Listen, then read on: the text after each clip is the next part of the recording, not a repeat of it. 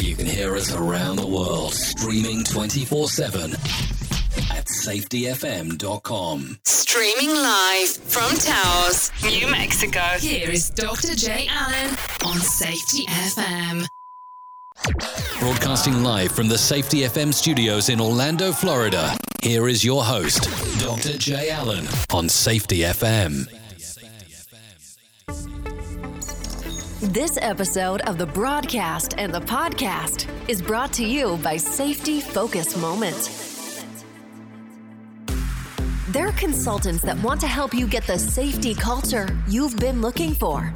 For more information, go to safetyfocusmoment.com.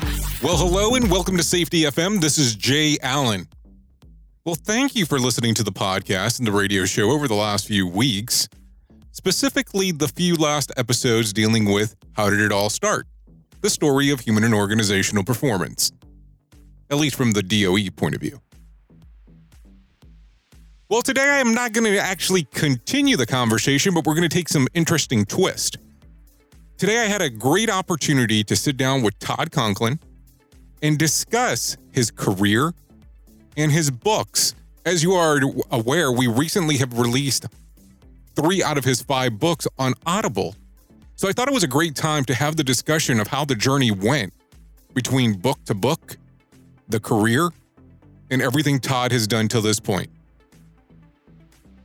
Now, you'll notice as you're listening to part of this interview, I did use part or segments of it for How Did It All Start, the interviews that we've been doing over the last few weeks. But before we get into the interview, let's have a brief discussion. People keep on asking when the roadshow is coming about and all that. We have posted on the website, safetyfm.com, the upcoming roadshow that is taking place on August 5th. It is taking place in Daytona Beach, Florida. Oh, yes, you did hear me correctly. That's Daytona Beach, Florida. I will be there with Sheldon Primus from the Safety Consultant podcast. And we're doing more of a workshop that particular day.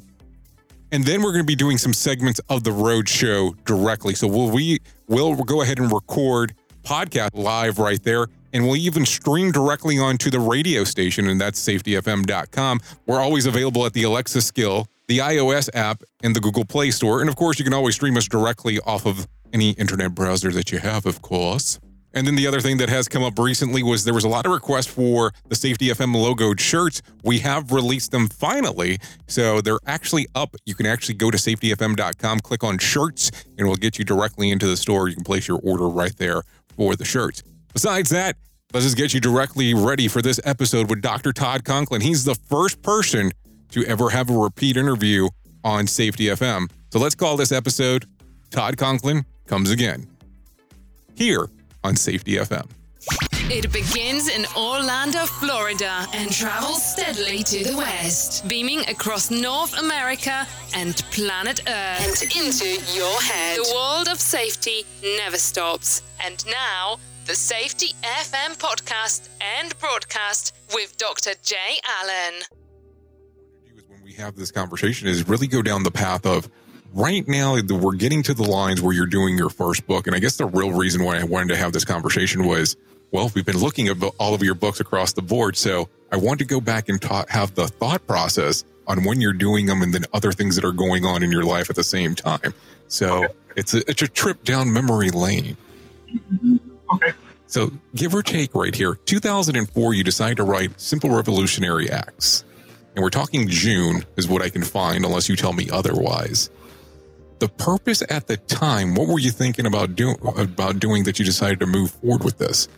So that was really interesting because I was working with Coca Cola, and uh, I was working full time at Los Alamos, and then because Los Alamos is operated by the University of California, uh, you could do this thing called a 701 form, which was a permission to do outside work, and it was a conflict of interest form, which those of people that listen to the podcast who work in any kind of government job totally know what that's about. And so I was doing this work with Coca Cola, and we were working on reliability. We were really working on um, liability from the safety and security side. And the, the director, so the guy, the guy name was uh, his name was Bill McGrath, really good guy. Um, and he said, "You ought to write a book." And he said, "If you write a book, we'd be interested in, in uh, you know, we'll we'll uh, well, buy some. So I, I thought, well, I wonder what I should write a book about. Because at the time, I mean, this is kind of pre the new view stuff a little bit. And we're really just starting to dance around this notion of reliability, um, connected with psychological safety, connected with um, the culture of the organization. So I looked at a book and thought, well, well, it strikes me that what we're really wanting to do is at the time I was thinking revolutionize the workplace, but now if I had to do it, I'd probably say disrupt the workplace. But it, Revolutionary Acts is really based upon this notion of disruption, but it was kind of before the word disruption became um, a, a popular term to talk about it. And I had spent a bunch of time working with Edgar Schein, on culture stuff because he's kind of the dude for culture show stuff. And he sort of led me to thinking about maybe writing the book so kind of one page uh, represented a, a, a, small revolutionary act you could do in the workplace that could happen at any level. It could happen at a leadership level, it could happen at the worker level. And it was relatively effective. It was kind of a fun book to write. Now, at this particular time in your life, are you already doing the stuff with DOE? Are you already working on that program or not yet? So we're not, we're not, we haven't started it yet in the DOE. It's still a little before that, but it's, it's coming really soon. So it's going to be right around the corner pretty soon. But uh, at that point in time, we're, we're still working with, we're just starting to figure out that culture and a more holistic view has impact on really reliable performance. So we're really, we're looking a lot at safety and a lot of security. But in the DOE, safety and security are kind of similar. I mean, they're they're not, but but they're sort of managed kind of the same way. It's it's a it's it's a it's been an interesting journey because initially we managed both safety and security with programs directed at the worker. And that Simple Revolutionary Acts book is really the first time when we started looking away from the worker being the problem to maybe the worker being the solution. So, do you look back now and kind of realize that this is kind of like groundwork if you were looking full scheme on really getting into human and organizational performance as you're moving yeah. forward? Yeah, totally. And it, it's funny too because because since you encouraged me to read that book on Audible, um, I was really surprised at how well that book held up over 15 years or 16 years, however old it's pretty old. Um, and I really, really see this as kind of some of the initial groundwork to begin to sort of prepare the soil to begin the organization in a conversation that's more um, holistic, more systems based in nature. And it's funny, I don't think, at least I can only speak for myself. I don't think I would have been as prepared to move in the direction I moved around the safety stuff had I not spent some time thinking about the disruptive stuff that Simple Revolutionary Acts kind of represented. Well, the funny part is that as I listened to the book and really have read the book, it's interesting because it almost seems like it is groundwork that was built for the purpose of that. So hearing you say that there wasn't, it's it's amazing to hear because I, I it almost seems strategic it's all just serendipity. I mean, but I, but I think that's how change happens, right? It happens on kind of that arc. There's sort of an arc of change, uh, or there's a maturity model or maturity. Some some you know it kind of moves. And I think I think Coca Cola made me think because Coca Cola probably thought about it first and said, you know, what you talk about with our people is really more of a holistic approach. You ought to write a book about it. And then I wrote a book about it, which made me think more about a holistic approach, and it made me think more about really the difference between free agency, the belief that workers um, have free agencies, that workers are are in command and control of their own actions, and and the belief that workers are actually part of a larger uh, cultural environment. And if we want to change the worker, we don't ask the worker to be different. We change the cultural environment. So we do these disruptive acts. We take them to a movie, or we serve ice cream at a boring meeting, or you know, we buy somebody lunch, those kind of little disruptive actions that really, now that I'm older, I don't know if I'm wiser, but I'm older. I see those now as really important to setting the stage for the change. Well, I think that there are huge factors in there. So let's look a year ahead now down the road. And you don't have a book, quote unquote, per se, that comes out at the time, but July of 2005, I have access to the first lesson plan of Human Performance Fundamental course. What's the feeling there? What are you looking at as you're going down that particular path? I know it's not part of your book collection, but still, it's, it's an important document to your career. you find that? That's funny. Does it still is it or is it still the same slides? That's the big question. Oh, yes, they are. Believe me, I've, I've done my research for this bad boy. I would think that would be the same, maybe. I mean, 'cause- so so okay, July 2005. That's when we started working with INPO, and uh, and that's when Shane and I would have initially probably started hanging out, and we started looking at the INPO program, which was really, um, really quite extensive. Tony Muschara had done a ton, a ton of work, and was quite extensive, and we started to apply it. Um, with the rigor of a nuke facility to kind of a non-nuke facility, even though that's, I mean, it's kind of not not a non. There's a lot of negatives there, but we, we started we started applying it in a in a in a much more uh, well, not sort of non-utility application. And and it's funny because those initial slides, it'd be interesting to look at those because at that time we would have been really fixated on error, on human error Mhm. and probably most of the conversation would have been around identifying error likely situations and putting tools in the system to reduce human error, which we now know is kind of was a little bit of a fool's errand. But I think that was really important developmentally to starting the way we thought about human performance because you really have to kind of start with understanding error, which then leads you to blame and then once you really dig into blame and you start looking at the fundamental attribution bias and, and the things that sort of exist around blame, then that takes you back to error kind of for a second visit. But it'd be interesting to see those slides. What do you think about those slides? Well, I thought they were pretty interesting, especially number one, the way that I was able to get a hold of them. And number two, if you look at those original slides, I mean, there's been some changes throughout the years for sure. But when you first see it, it references you and Shane, and it doesn't speak about the other people that are on there. And I thought that that was interesting, and not not you know just serving up to you and Shane per se, but looking at the different aspects on how it was built out, and then the amount of people that are there. And the the lesson plans have been the things that's gotten me pretty excited on some of just the the foundational pieces on how they were supposed to be taught out, the length of the lessons, and so on. So it's just And really we were pretty good. Mhm. We were pretty good at at uh, putting all that stuff out in the public. So I would imagine those lesson plans, those uh, the initial student guide. Did you get a copy of that? I'll have to double check for the student guide because I didn't go digging for that because I, I thought the handbook was it.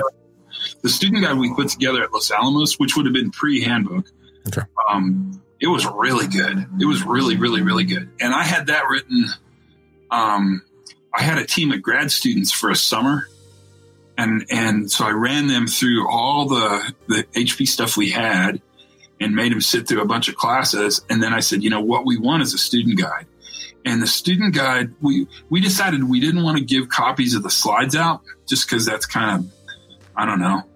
Back in the day, that would be one more three ring binder full of slides that you would never touch again. Right. So we spiral bound a student guide that supported the class, but it was really interesting in that it never had not even one copy of a slide in it.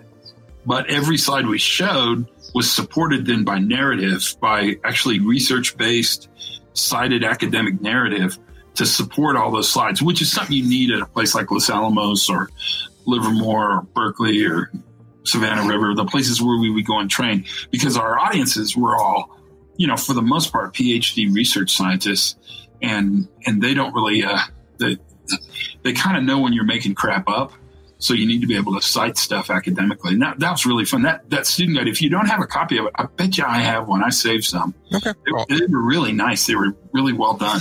I would love to get a copy if you do have a copy bet I do. I bet I do. Now, the uh, the other thing that I notice here is you have this DOE document, but all of a sudden in your book writing career, you don't have anything come out for another seven years per se.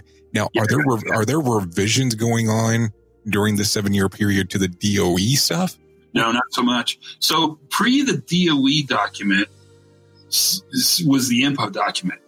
And you should see a lot of similarities between the INPO handbooks uh, if you have access to those. But the, the INPO handbooks and the DOE handbooks are, are, are, they're definitely cousins of one another. The other thing that happened between the INPO handbook and the DOE handbook was that Dekker's first book, the black and red, um, probably 100 page or it wasn't very, maybe 110 page long book, uh, Field Guide the Human Error, uh, the field, the Field Guide to Understanding Human Error, I think is the name. His, which would be the, the first version of that. That book came out, and that book rocked the world. But hardly anybody read it. It was really funny when it came out. Everybody acted like they read it, but you could totally tell who hadn't read it. And so when you find people that hadn't read it, you'd kind of bust their chops and make them read it, and then they'd come back and say, "God, this is a really it was a that I think is I mean I can I can say this I think without making uh, Sidney too angry at me. That book was really powerful. It was his first one, and that really colored a lot of the DOE handbook not so much the tool, not not volume two, the tools, but certainly volume one, the one that Lamar put together with everybody's help um, on sort of the the foundations, the concepts. That book was I can't I can't underestimate how important that first book was. Now, do you feel that that was like an assisted guide to the DOE and INPO stuff at the time? Then is that how you're looking at this? I, I think it would be more foundational. I think what it did was change the way um, that and, and, Jim Reason's books as well, but that changed the way that Shane and I, and to a great extent Earl, and and and uh, gosh, there's, there was a, a, cast of characters there that did that. It changed the way we taught the class, which then in turn changed the way the handbook was written. Which that's when it starts to move a little bit away from the INPO book. Remember, the INPO book was written pretty early and it was really it was a philosophical as well very well done. Tony did an amazing job. But it was written kind of under the old view which was the idea that you would manage human error. And the, the, the Dekker book helped us understand that that whole idea of managing error is really seductive but it's not very practical. And that's when we started really looking more even more so at kind of a systems approach so, do you feel that he was using the INPO information to be kind of some of the foundational stuff moving forward for what he was doing research wise for his book? Who's he? Dekker? Dekker. Yeah, sorry about that. No, I don't think so. I, I, I'm going to have to ask him that question. But my guess is he didn't. He probably did not have access to the INPO book because at the time INPO was really, really, really tight with who got their book. You had to be a member of the INPO um, and you had to be a dues paying member of INPO to have access to their material. And so I would imagine he did not have access to that book. I would actually tell you if it's a chicken and egg conversation, it, it probably started with reason stuff, then some of Dekker's stuff, then the INPO handbook, then Dekker's book would have come out. They would have been written kind of in parallel. And then Dekker's book uh, and, and all that stuff kind of leads to the DOE handbook, which we knew we were going to write and we knew it was going to be available publicly. I mean, everybody knew that. But nobody, I mean, Jay, nobody imagined in a million billion years that anyone would ever read the, the DOE handbook. Especially as popular as they are now. Or yeah, in a million billion years. I mean, I just, I kind of thought we were putting together a handbook just for us. I, I knew it would be available. I mean, that that's fine because it's taxpayer money. Um, so I didn't have any problem with that. But I never imagined any any other industry or any other organization would ever look at it. I mean, you, you just don't think about that. But that's kind of what's been interesting about this journey is that um, it's been really a journey of self discovery, or, or, well, self discovery is accurate, but I would say it's been a journey of each organization discovering about itself and we never thought about this having um, legs outside of our own companies, our own organizations. I mean, I just, I, it'd be interesting to see what Shane said, but I bet you Shane said the same thing. It just, you never ever thought anybody other than our little laboratories would care about this stuff. And we'll be back right after this on Safety FM. It is no secret that most successful organization and professionals are data driven. As the volume of data that businesses have access to increases, They need more efficient ways to turn the data into actionable insight. Fortunately, iDashboard offers a comprehensive business intelligence solutions to help you with data aggregation, preparation, analysis, visualization, and reporting. With the iDashboard's Data Hub, you can blend data from multiple sources to get a comprehensive view of related data. Then the intuitive dashboard builder gives anyone the freedom to create and design dashboards and no programming experience is required. It's no wonder why companies like Lockheed Martin, Michigan Humane Society, and Navy Federal Credit Union trust iDashboards to provide them with the data they need to make the most informed decision for their business. Be sure to visit idashboards.com forward slash safety to learn more. That's idashboard.com forward slash safety. Make sure that you tell them that Jay Allen sent you. And we're back with more here on Safety FM. Well, it seems like it's been an interesting past, so let's kind of continue down the road here. So all of a sudden now we're we're in 2012, October, give or take, and the pre-accident investigation, an introduction to organizational safety, you decide to release it. What is right. the, what is the thought process before you get to this book? So why did you decide to go with this? Um, especially because already at this point you you're already teaching the DOE stuff. You've already done the other book, give or take seven years ago. So why all of a sudden do this introduction?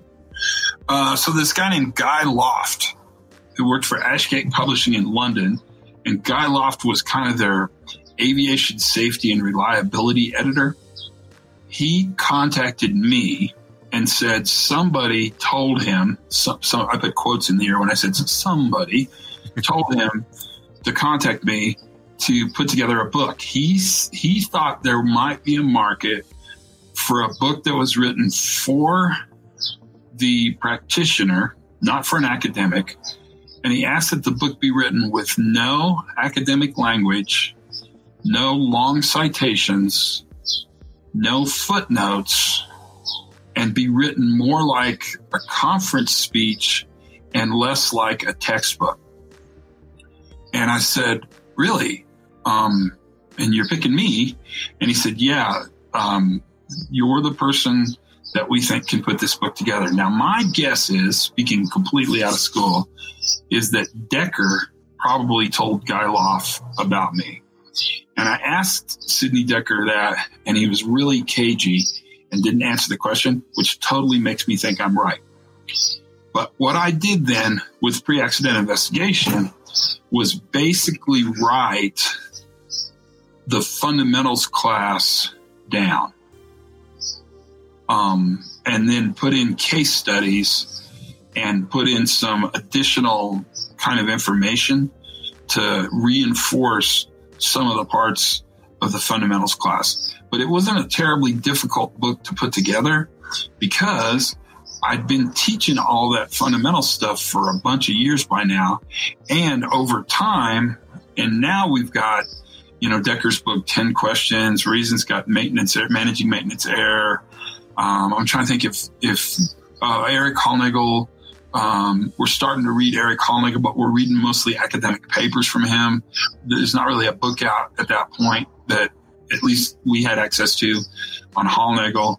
And we're starting to read um, a lot of uh, uh, what's his name, Languischi, the guy that writes for Vanity Fair. You know, I'm going to pronounce it wrong, so continue. Me too. But we're starting to read him, and we're starting to put together. Now we're starting to, in a in a really kind of an applied way, putting together some of these theories, and we've got enough practice behind us. At least I should speak for me. I've got enough practice behind us because you know now we're rolling the program, and it's running, and so we're doing um, much more uh, system centric investigations. We're starting to really look at learning. Los Alamos, you know, was really the first place to roll out the safety learning teams. We made up the, I, I can tell you where I was standing when we made up the name learning team, which is not a name I would have picked, but it's certainly a name that stuck. it definitely we, had, we had, a lot of we had a lot of practice behind it, and so that book was really pretty fun to write. And the thing that I think think made that book successful um, was whoever the editor was for that book at Ashgate was also the editor for Dekker's books and for Reason's books. So the editor was kind of, in a way, smarter than all of us because that editor had really the sort of collective knowledge of all the Ashgate publications that were coming out around uh, really this this new view we used to call it the new view of safety or, or human performance. So as you look back now and you said that it wasn't a difficult thing to write, what are you thinking timeline that it took you to write the thing? Uh, honestly, probably uh, maybe a month. Okay. No, and, and it's interesting because they still they still sell they still sell the book on driven with completion need. So when I start a project, I really it's very important for me to complete a project. Okay. No, because it's interesting because it's still available online, and this is one of your only books that's available in hardcover. Right, but that's just a choice. Okay. I, I wouldn't even I wouldn't put any book in hardcover because who the hell buys books in hardcover? Uh, I, I, if we were talking by ourselves, I would give you that answer. But being that we're on the air, I won't say. Okay. um, because the hardcovers are, are stupidly expensive. Well, it is. It is. I won't say the information's great, but it is kind of highly priced compared to some of your other stuff. Now, yeah. the, the, only reason I asked if it was hard was it hardcover because they tried to do it at first as a textbook. Did they try to go that angle, even though they said they were told you to write it down? And that's what Ashgate kind of that was their model, and it, it is in a lot of libraries and stuff like that in hardback. It's that book has really sold a lot. It's it's it's uh it surprises me how many times that book sells. So then now we're you're going forward. So now we go forward. Now the pre-accident investigation. Now were you did you choose that name? What was the re- well? Let me rephrase that. You chose that name for what reason? What was the purpose behind it? What clicked in your brain that that's what you wanted to do? I thought it had good. Um, it, it, had, it was attractive. The name was attractive, and I thought it would bring in more traditional safety thinkers and be kind of unoffensive and easy for them to grab hold of. Because even a, the most traditional, hardcore behavioral based safety person can get behind the idea of a pre accident investigation. And it was built around the idea of sort of this idea of, of pre pre-mortems, which we kind of do in the Department of Energy, especially around like high explosives and stuff. Before you did a big expensive experiment that you couldn't do many times, you would do a pre-mortem on it and you'd say, okay, what are all the ways this could fail? And then you would actually dig into those and that, that was a technique we were really comfortable with in the DOE. And so I, I, I kind of went with that name because I thought it would be attractive.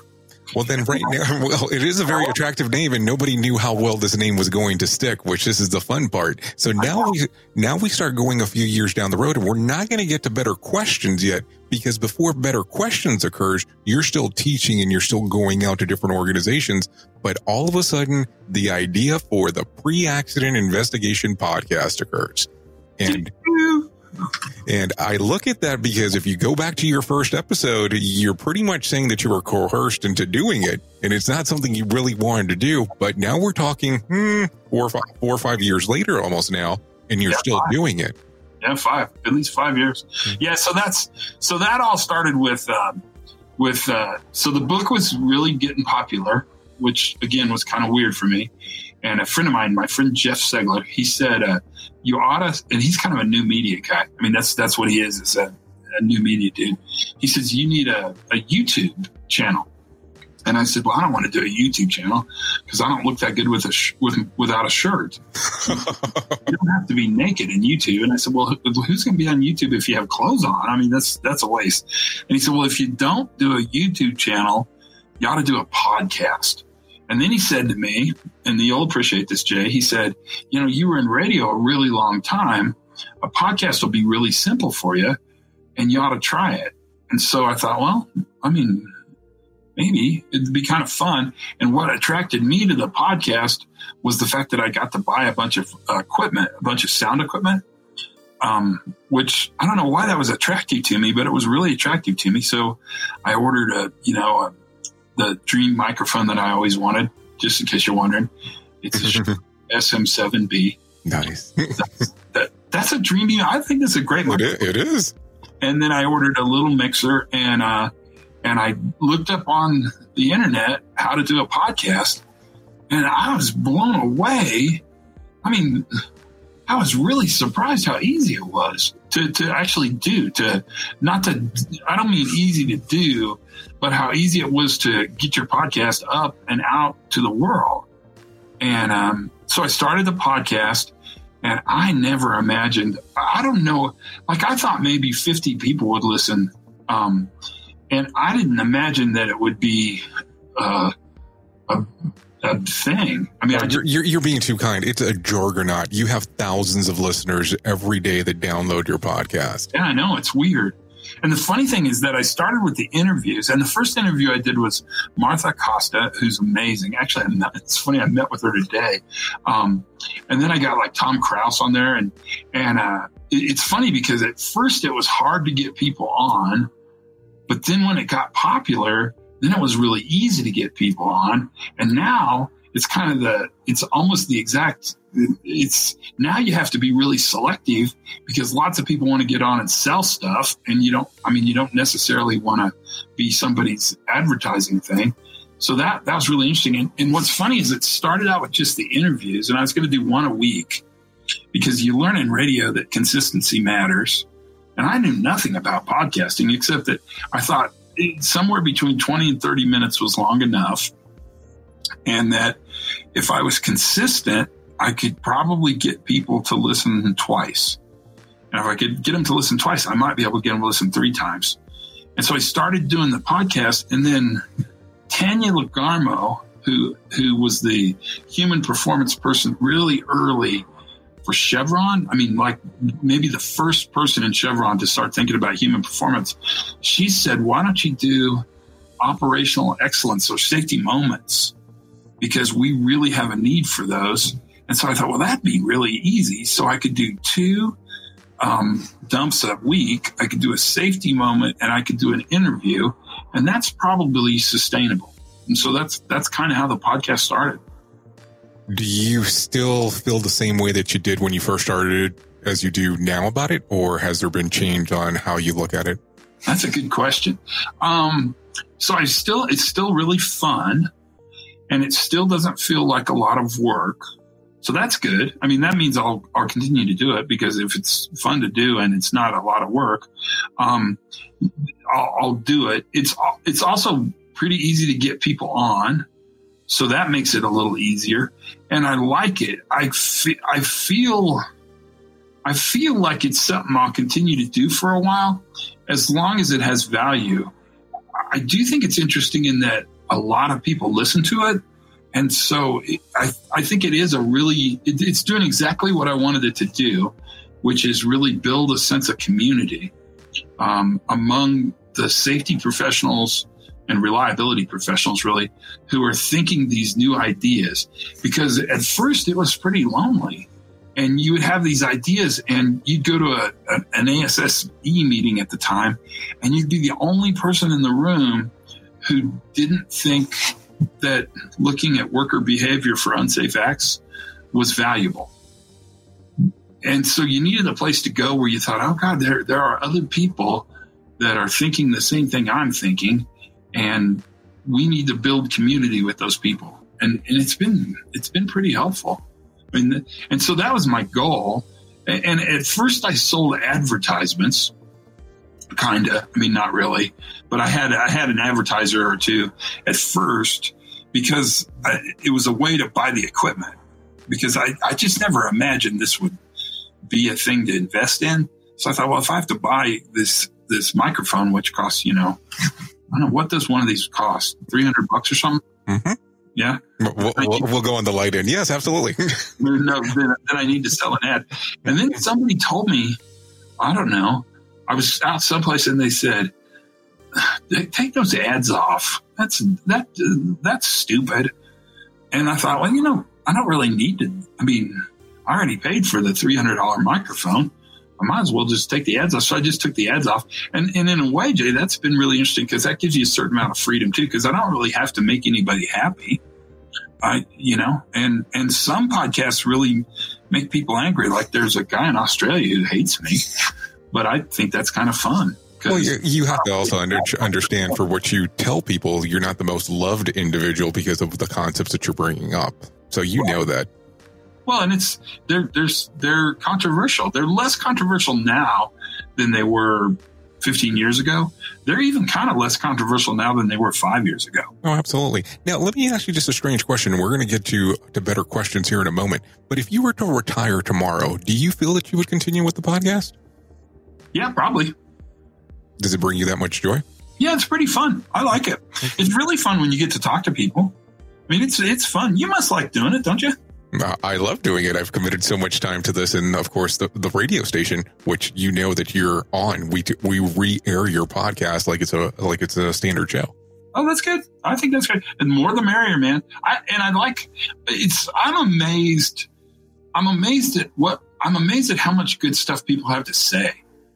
Like almost every time I've talked to a person, I and I try to just have a conversation. Like I don't do pre questions, and I don't I don't call them and rehearse stuff. No. I basically just I connect with them and then I hit record. I try to hit record immediately so that even when we just start talking, we're recording, and and then I just try to have the conversation. I never want to talk about what we're going to talk about beforehand because then we will have had the whole conversation in preparation to have the conversation, and the second time's not as good.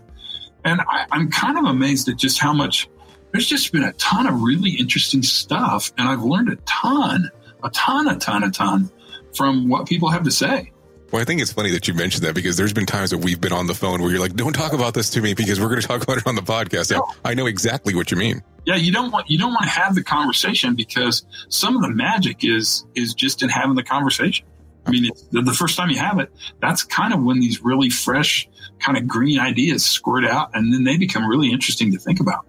Absolutely. So right now we're let's go into 2016 and it's July right now. So you decide that it's going to be the release of pre-accident investigation better question. Better questions. Yeah. So what are you thinking between 2012 into 2016 that you'd see the need for better questions? I start to realize that human error is not very interesting.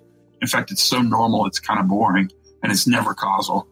And I start to realize that the most important group that changes in this new view of safety, safety differently, is not the workforce, the guys at the coalface, they kind of know all the stuff. It's leadership. And then I start to realize really organically, I mean, I think I knew this all along, but I never saw it anywhere and I never really studied it academically. I start to realize that the power in facilitating change is not in the answers. The power in facilitating change is in the questions. And that if I could get leaders to ask better questions, then the rest of it, the answer part, is really, really, really simple. And so I start to put my emphasis on how leaders ask questions. Maybe a better question is this, or a better statement is this what leaders ask when they ask those questions.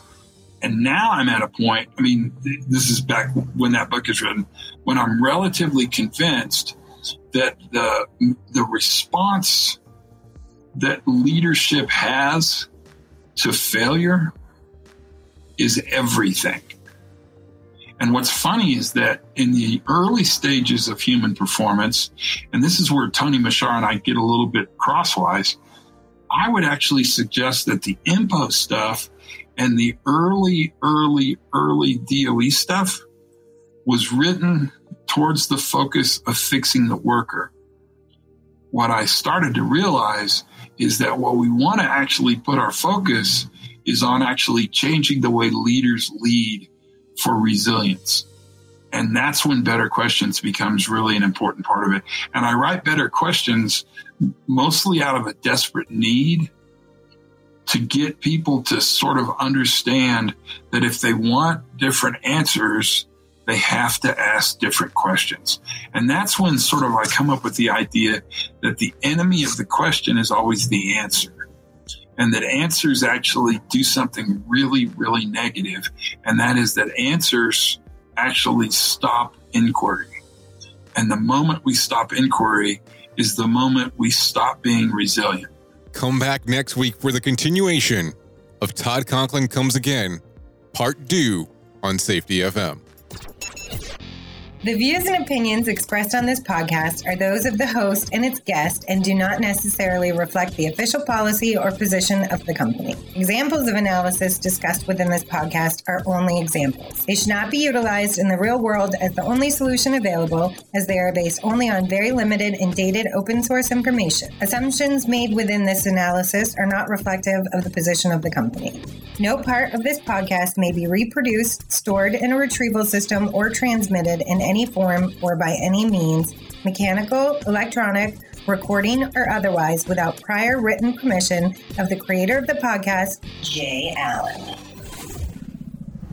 SafetyFM.com.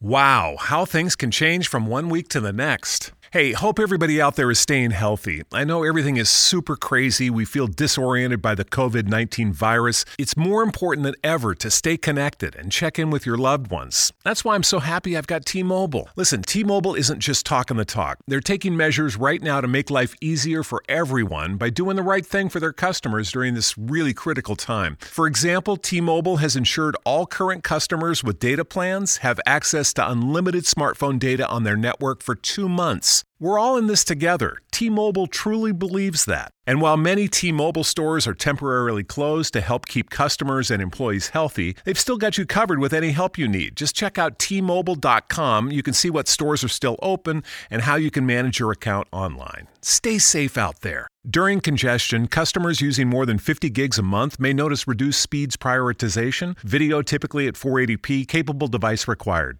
Wow, how things can change from one week to the next. Hey, hope everybody out there is staying healthy. I know everything is super crazy. We feel disoriented by the COVID 19 virus. It's more important than ever to stay connected and check in with your loved ones. That's why I'm so happy I've got T Mobile. Listen, T Mobile isn't just talking the talk, they're taking measures right now to make life easier for everyone by doing the right thing for their customers during this really critical time. For example, T Mobile has ensured all current customers with data plans have access to unlimited smartphone data on their network for two months. We're all in this together. T Mobile truly believes that. And while many T Mobile stores are temporarily closed to help keep customers and employees healthy, they've still got you covered with any help you need. Just check out T-Mobile.com. You can see what stores are still open and how you can manage your account online. Stay safe out there. During congestion, customers using more than 50 gigs a month may notice reduced speeds prioritization, video typically at 480p, capable device required.